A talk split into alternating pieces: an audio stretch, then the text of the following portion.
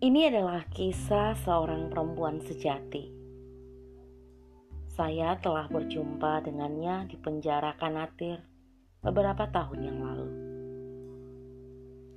Saya sedang melakukan penelitian mengenai kepribadian suatu kelompok perempuan yang dipenjarakan dan ditahan karena dijatuhi hukuman atau dituduh melakukan berbagai pelanggaran.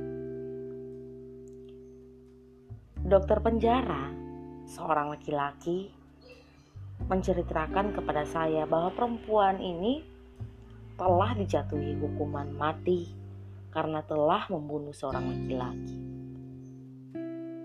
Tetapi ia tidak seperti perempuan-perempuan pembunuh lainnya yang ada di dalam penjara tersebut.